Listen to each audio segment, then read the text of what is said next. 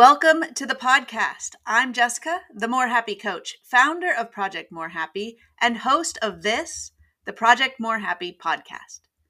I am a happiness guide, an advanced certified life coach, an explorer, a lifelong learner, a mother, a partner.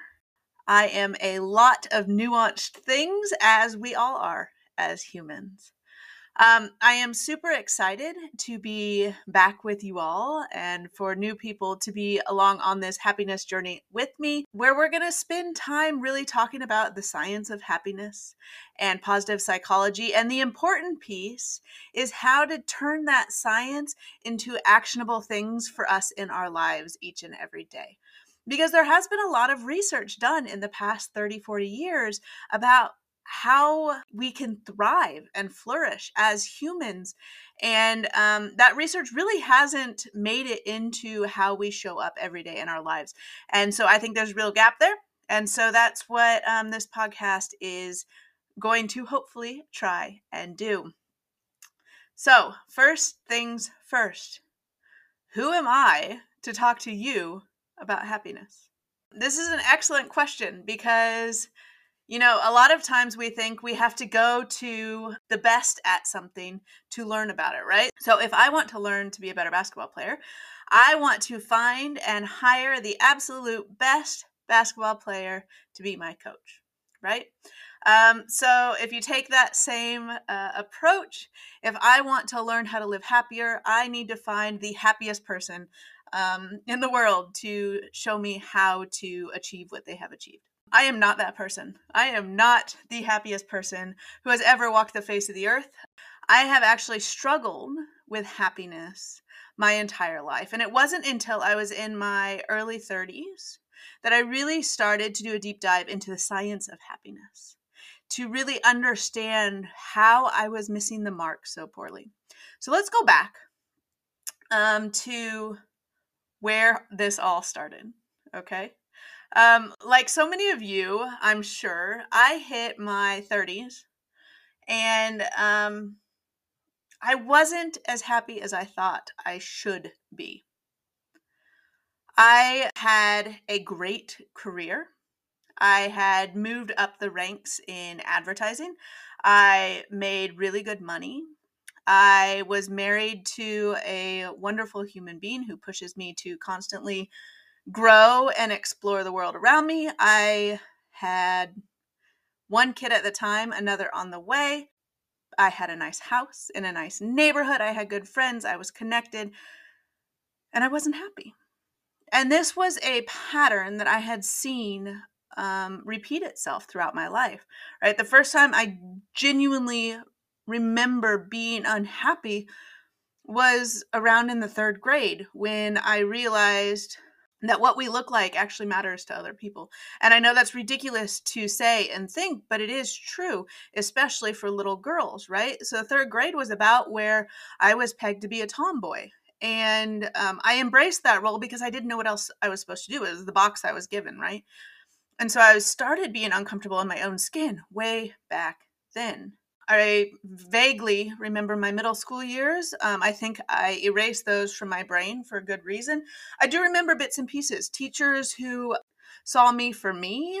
Um, and I remember a program that I was involved in in middle school and continued in high school called Future Problem Solvers, which is so funny because, you know, a few years ago I got um, really into design thinking through IDEO, and then that ultimately led me to life design and coaching. We'll get there um, eventually. But so I was in future problem solving.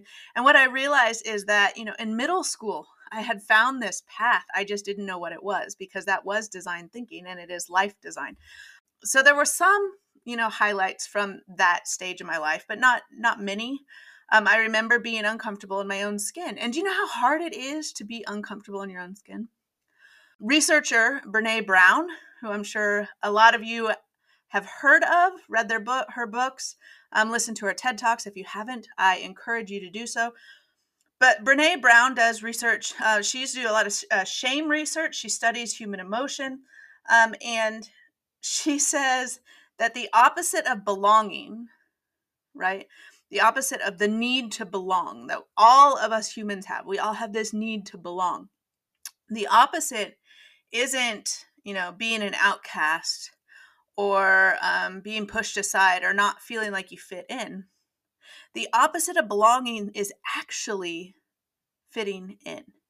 It is contorting yourself and your personality and your authenticity to fit someone else's mold. And I feel like I did that, and we all do that through um, through a lot of our lives. In high school, it got to the point where you know I spent my time drinking and smoking, and um, I buried my sorrows in food, and um, it wasn't a good time. But I wasn't celebrating who I was, and no one else seemed to be either. The one outlet I always had was art and writing and I I took art and writing classes all through high school. Those were really the only um, classes I remember. That and choir, so creative types of classes. And I think, well, now I know because the research has told me that the reason I spent so much time and was drawn to those places is because creativity is a way for us to practice the happiness pillar of authenticity right? It's a way to free that voice inside of us to show up wholly and authentically um, as ourselves. So I remember those classes in high school and i really wanted to go down that path and this is really where it gets interesting is i wanted to be a writer right? That's what i wanted to do with my life. But from a cultural perspective from a education system perspective from a societal perspective the messages I kept being told was that I wouldn't make any money as a writer and therefore I wouldn't be successful. And what I really needed to do was find a career that I could make a lot of money and be successful in. And then once I was there, once I achieved that, then I could, you know, write. Once I found happiness, then I could do what I wanted that would actually probably have gotten me to happiness a lot sooner. The reason I share all this with you is because looking back, I can see where I wasn't practicing what the science of happiness and positive psychology tells us, what the lessons are in that. It was a hard journey for me. Again, I ended up in a really successful, air quotes, because it wasn't my version of success. I ended up in a really successful career. Um, and from the outside looking in, everyone probably thought I was happy and successful.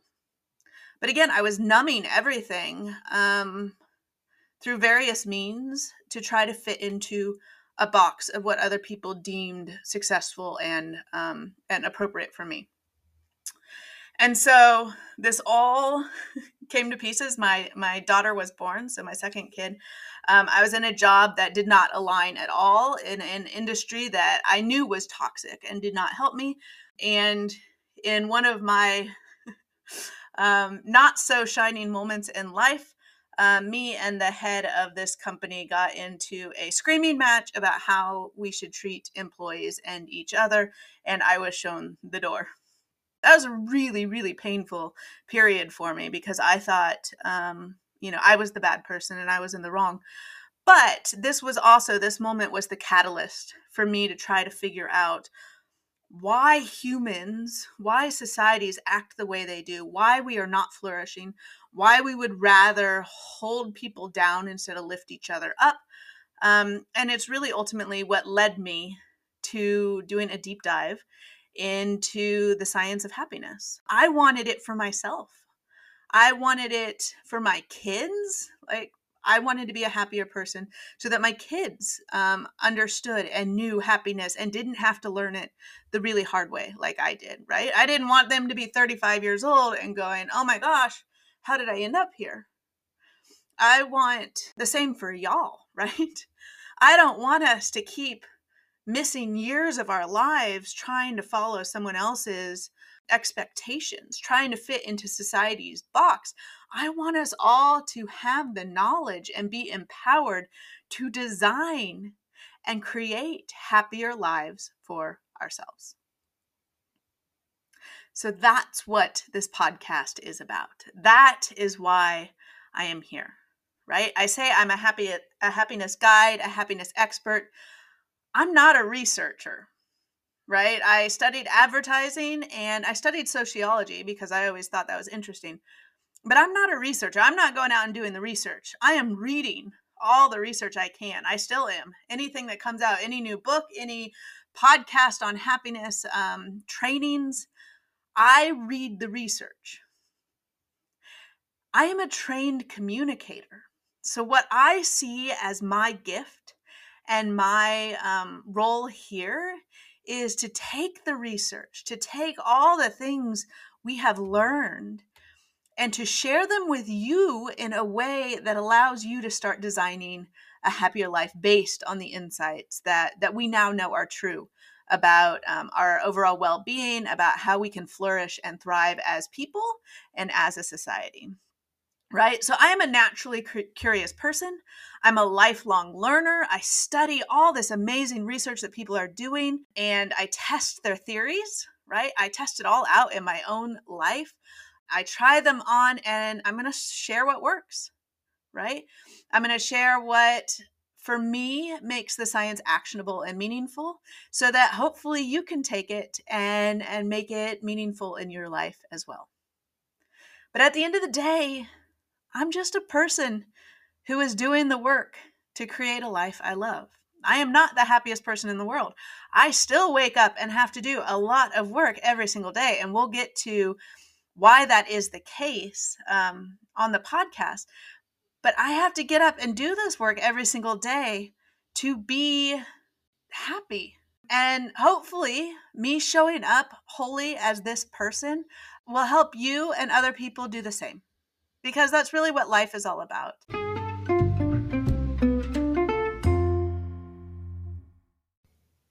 So we've talked about this a little bit, but why do I care about your happiness? Right? Like as long as I'm happy, why should I care about creating a happy happier world for others? Why should I spend so much of my time and energy enabling happiness in my world? Well, there's science that drives me to do this. But really it's it comes down to the notion that we are all connected, right? It's our shared humanity. And when I am thriving, the people around me are thriving too. So, happiness is a three step process that goes on forever and ever and ever. The first step is intentionally choosing happiness. You have to say, I am done fitting into these boxes. I am over trying to be what everyone else wants me to be. I am choosing to live my life on my terms. I am choosing happiness. That is step 1. Okay, but I've I've chosen happiness, let's say. And there are all those signs, you know, you get on Pinterest or you go into people's houses and they have these signs that say choose happiness. And it's like really? Like you can't just choose it and all of a sudden be happy. And there's science that backs that up. You can't just choose it and be happy. Because happiness, believe it or not, yes, it is an emotion, but in a larger sense, happiness is an act. And acts require action. So you choose happiness and then you actually have to practice it. I very intentionally use this word practice because I think a lot of what we are taught and raised to believe about happiness is that happiness happens to you, right? So you do something good, you earn happiness. Or in my case, right, you get to the pinnacle of your career, you, um, you rise the ranks in your industry, you make a lot of money, and that's when you earn the right to be happy but that's not how happiness actually works at all and it's really interesting because it's it's the opposite so when we practice happiness we understand and accept and appreciate that happiness is a skill it's a skill. Let's go back to the basketball analogy that we talked about earlier, right? So I want to be a better basketball player. And we said, yes, I could go off and hire the best basketball player in the world to coach me. The reality of that happening is slim to none. But that doesn't mean I can't be a better basketball player because how do you get better at something? Basketball is a skill. Happiness is a skill. It requires practicing the different things you need to do to be better at that skill, at what you want. So in basketball, if I want to be a better basketball player, I practice dribbling. I practice my free throws. I, um, you know, I practice three pointers. I do all the things over and over. I choose to practice them again and again and again. And that actually reshapes our brains and the neural pathways in our brains, and we get better at it. Okay, it becomes muscle memory. The same is true with happiness. Okay, this is like, this is mind blowing to me. The same is true of happiness. There are different aspects of happiness that we have to practice to get better at happiness. I have called these the eight pillars of happiness. Different researchers label them different things. You know, the point is the same. We have to build our lives around practicing these things and showing up in these ways. We're going to spend a lot of time on this podcast talking about the eight pillars of happiness. So I am not going to get into all of that right this moment, but you have to practice the different aspects of happiness in order to be happier. Okay. So the third step. So we have choose happiness, we have practice happiness. Now this takes us back to where we started this conversation, which is why do I care about your happiness? Okay. Um, the third step is spreading happiness. And this is the really, really important part because we are all connected. And one of the pillars of happiness that we practice is compassion. And compassion is what ties us to each other. It is that interconnectedness. It is understanding that my decisions here today on this side of the world actually do impact people who live on the completely opposite side of the world.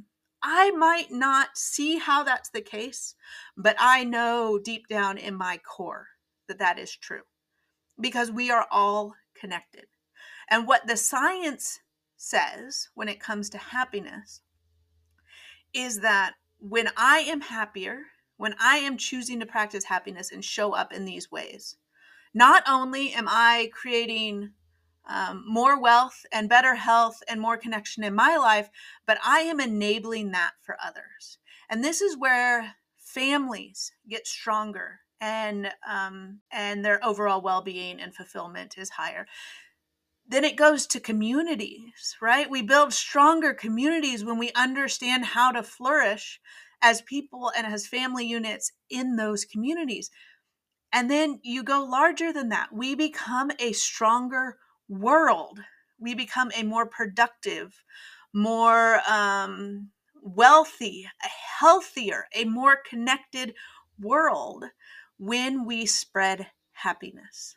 So we have to choose happiness. We have to practice it. It is a skill, it requires practice. And then we have to spread it. And that is how I think, in my heart of hearts, that is how I think we can address so many of the challenges and problems we face as, you know, as a people, as humanity um, these days is really not focusing on eliminating the negative and the bad and the obstacles in the world, but focusing on the good. Because when we practice and when we um, get skillful in the ways that make us flourish, we lift one another up as opposed to keeping one another down. And so we choose happiness, we practice happiness, and we spread happiness. And that cycle that goes on over and over, right? It looks like an infinity symbol when you have the three steps and you're going through them over and over and over. That's how we can create sustainable happiness for ourselves and for our communities.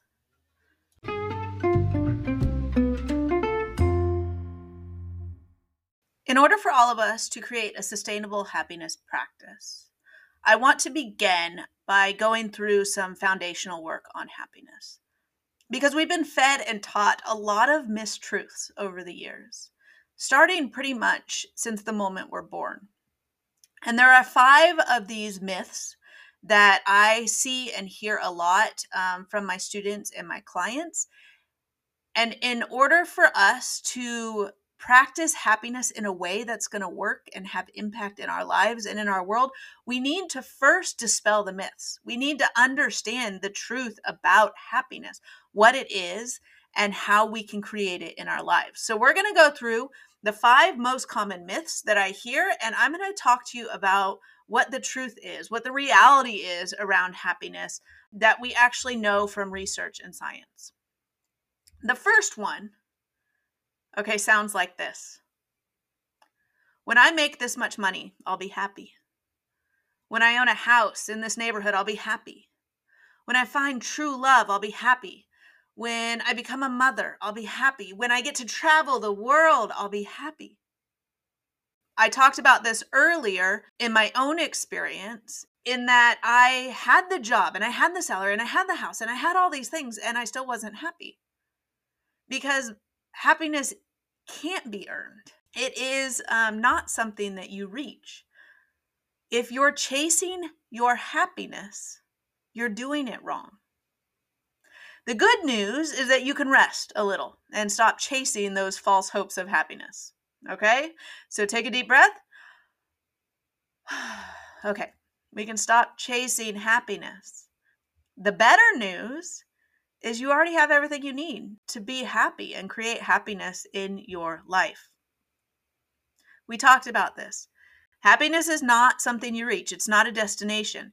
The truth is, it is a practice. So, happiness is not something you earn, it's something you practice every day. You build your life around it.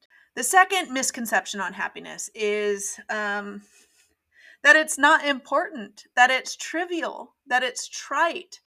People do not prioritize their happiness because they think, we think there are so many other things that are more important.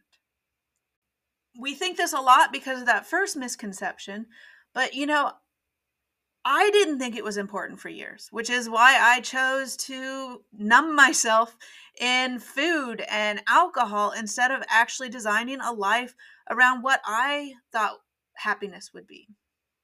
Happiness is incredibly important.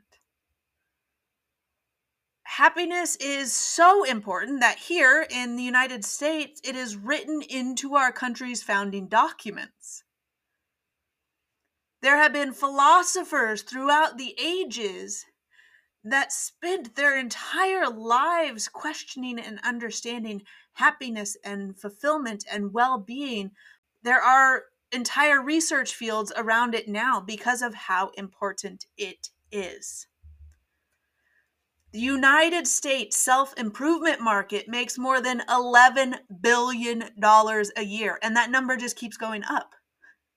$11 billion a year. People are willing to invest in designing and creating happier, more fulfilling lives for themselves. Here's what research has showed us happiness is linked to better overall health, it's linked to increased wealth, it's linked to um, more productivity. Uh, stronger relationships, um, which of course makes for stronger communities, it is linked to better sleep and better sleep health. It is linked to job promotions. Okay, people who are happier get more job promotions. When I'm saying all this, what is going on in your head? Because even today, when I say this, what is going on in my head is there's this cognitive dissonance because I've been told my entire life that the job promotion will bring me the happiness. And what I'm standing here telling you right now is that your happiness will bring you the job promotions. Health won't bring you happiness. Your happiness will bring you health. Because when you practice happiness, you take better care of your body.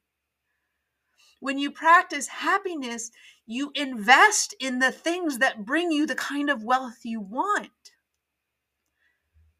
These things that we are taught and told again and again that will bring us happiness are actually the things that come from happiness. So we need to take it seriously. We need to prioritize it because when it becomes a priority, all that other stuff that we're chasing after naturally begins to fall into place. So, myth two was that happiness is trivial. And we just talked about all the incredible ways that we know that that is not true. So, the third misconception on happiness is that true happiness doesn't exist outside of Disney movies. Right? Everyone always lives happily ever after in those Disney movies. Our childhoods are based around um, these movies and the messages that they that they told us about happiness, about finding Prince Charming, about good versus evil, about masculinity. Um, Disney movies were very formulative in how we approach and look at the world around us. And so we carry this idea that true happiness doesn't exist really outside of those Disney movies. But what is true happiness? And is there just one version of happiness? Is my happiness identical to your happiness? True happiness exists for everyone. Okay, that's the truth. It exists for everyone because we are all different and we all have different versions of happiness. How I define true happiness is going to look radically different from how you define true happiness. And that is a beautiful and empowering thing because when I know that my happiness looks different than yours, one, I can stop comparing my journey to your journey. Two, I can start designing a life for my happiness, knowing that there's an abundance of happiness out there in the world and that we're not all fighting and vying for the same thing. True happiness exists for all of us. We need to define it and then we need to start designing our lives around it. Our authenticity and our purpose, those are two of the eight pillars of happiness authenticity and purpose. They help us define what happiness looks like for us. And when we have defined that for ourselves, when we have defined true happiness and success and you know all of those wonderful things, what fulfillment looks like for us, when we have defined happiness on our terms, it can exist in our lives. Myth 4.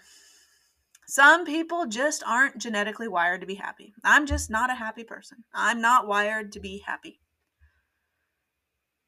The truth is, according to science, around 40% of our happiness can be tied to genetics.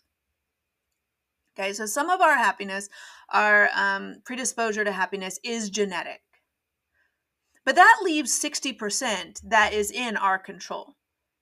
Okay, so even if you're born with absolutely zero happiness genes, which they have not yet found a happiness gene, but even if you're born with um, 0% happiness. You can still achieve 60% happiness if you choose to design your life in a way that allows you to show up and practice happiness every day. And what's absolutely amazing about that 60% is that there are proven methods for increasing happiness. Science has shown us how people flourish, how people thrive. Positive psychology gives us these insights and tools that we can implement into each of our lives to make it attainable. Okay, so only 40% is tied to genetics, you are in control of the rest. You are in control of the rest. The last myth I want to talk about today is the notion that money can't buy happiness. And um, coming from a background in marketing, which is super consumer focused, it is all about buy, buy, buy. And this is actually one of the reasons I got into um, sharing happiness and enabling it in the world is because I wanted to counter this this notion what we generally think of, as happiness is instant gratification. So it's that feeling we get, that surge right after we buy something that we really like. But that's instant gratification and it tends to go away fairly quickly and you go back to your default. So we just talked about, you know, your 60% line. You go back to that default after the instant gratification cycles through. So you can't actually buy happiness in that sense. It is something that you have to cultivate, you have to practice. We have talked about this. But happiness is a practice. And with all practices, happiness has experts and scientists and researchers and coaches and people who are out there that can help you become more skilled in the practice. And you can choose to invest in those spaces. And I'm not just talking about money here. I'm not talking about money in the instant gratification either. Because money is just one way we invest. We invest our time and energy and resources into the things that we deem important and a priority. And you can choose to invest your time and energy and resources into designing a happier, healthier life for yourself. So, money can't buy happiness. Um, but you can invest in what's going to create a happier um, life for yourself. And that is very empowering to me. Um, and I hope it is to you too. So, we went through the top five uh, myths so that hopefully we all have a better understanding and a foundation about how accessible happiness is for each of us. And in my coaching training, um, when I was getting certified, you know, the big light bulb or the big takeaway that I got in that training was at the very, very beginning. And it's this notion that every single person, from the moment they are born, is a whole and complete human. And what that means to me is you have the knowledge and tools and wisdom inside you to create and design this life and a life that you'll love. And um, the trick is to use them, to trust that you have them, to trust in your ability to use them, to give yourself grace when you go astray, as we all do, but knowing that you have all of that inside you um, is really empowering because then you can go, okay, I don't need all these outside things to fall into place and happen for me to create a happier life for myself. I can start doing that here, right now, this moment, right here. Which leads me to one of the most important things about happiness. And we mentioned it earlier, but I want to close our time together in this episode really hitting this point home. And that is that we are taught from a very young age that the opposite of happiness is sadness. Right? I was listening to something with my daughter the other day. Um, it was a podcast for kids, and it was an opposites game. And they said a word, and she's supposed to shout out the opposite. And they said happy, and she screamed sad. And I went, I got to talk to her about this. Happiness and sadness are both on the same spectrum. They're both feelings um, that give us clues into um, what we want to change or adapt or do differently in our life. So, sadness gives us those clues. It's a really important tool. It's like anger and fear. They all give us these clues about how to move forward in our life and design a life that we'll love. The opposite of happiness is actually complacency. Because as we've said again and again, happiness is a practice, it is an act, it requires action. You have to say, I am unhappy in this moment, and then choose to do something about it. Choose to practice happiness, choose to show up more authentic, authentically, choose to go through the eight pillars of happiness, to believe in yourself, to ground yourself in intention and purpose, um, to be grateful. Happiness is an act, and the opposite of action is doing nothing. Complacency upholds the status quo. It allows you to live your life by default. And when you're living your life on default, when you're not actively engaged in designing a life you'll love, you won't feel that happiness deep in your core because you're living by default, which is usually someone else's version of happiness. It's usually the Disney movie version, or it's chasing happiness or thinking you're supposed to instead of designing for it and practicing it every day in your life. When you live by default, you invest based on what everyone tells you to invest. You're not actively saying, What should I be investing my time and energy and money into? So, if you take nothing else away from our time together here today, I want you to remember that happiness requires action. That makes it hard, yes, because a lot of the society and structures that are built around us would rather us not be actively engaged and acting in our own best interests. But happiness is tied to action. It is rooted in our authenticity. It requires intentional thought. It requires understanding how we are all connected together. And we're going to spend the remainder of our episodes going through those eight pillars of happiness, talking about how we implement and practice these things each and every day. It is all about bringing that science into action in our lives. But you have to choose it and you have to act. You have to practice it. Choosing it gets you nothing. Saying, I want to be happy without doing anything to, to help build that happiness and create it um, will not give you happiness. But you have to choose it in order to get to the action. So I want you guys all, everyone listening right here, choose happiness for yourself and commit to doing something today that is in the best interest of a life that you'll love into in the best interest of your own personal happiness commit to action Thank you so much for spending this time with me today. I am so excited for where this um, journey will take us. I love that there are people out there, and of course, there are people out there, but I love that there are people who want to know more about happiness because it is so incredibly important and it will change how you show up in this world. And when you can show up as your whole, authentic, amazing, beautiful self, the people around you see that and they will give themselves permission to show up as their whole, beautiful, amazing selves. And it becomes a domino effect. And we as communities and as a world can can be happier and healthier and more loving and more compassionate and all those beautiful things that I know we all want. And science tells us how, science gives us a roadmap. All these wonderful, amazing researchers have taught me what I know. And um, I just love that I can share it with you and that um, together we are all going to um, make this world a happier, more beautiful place.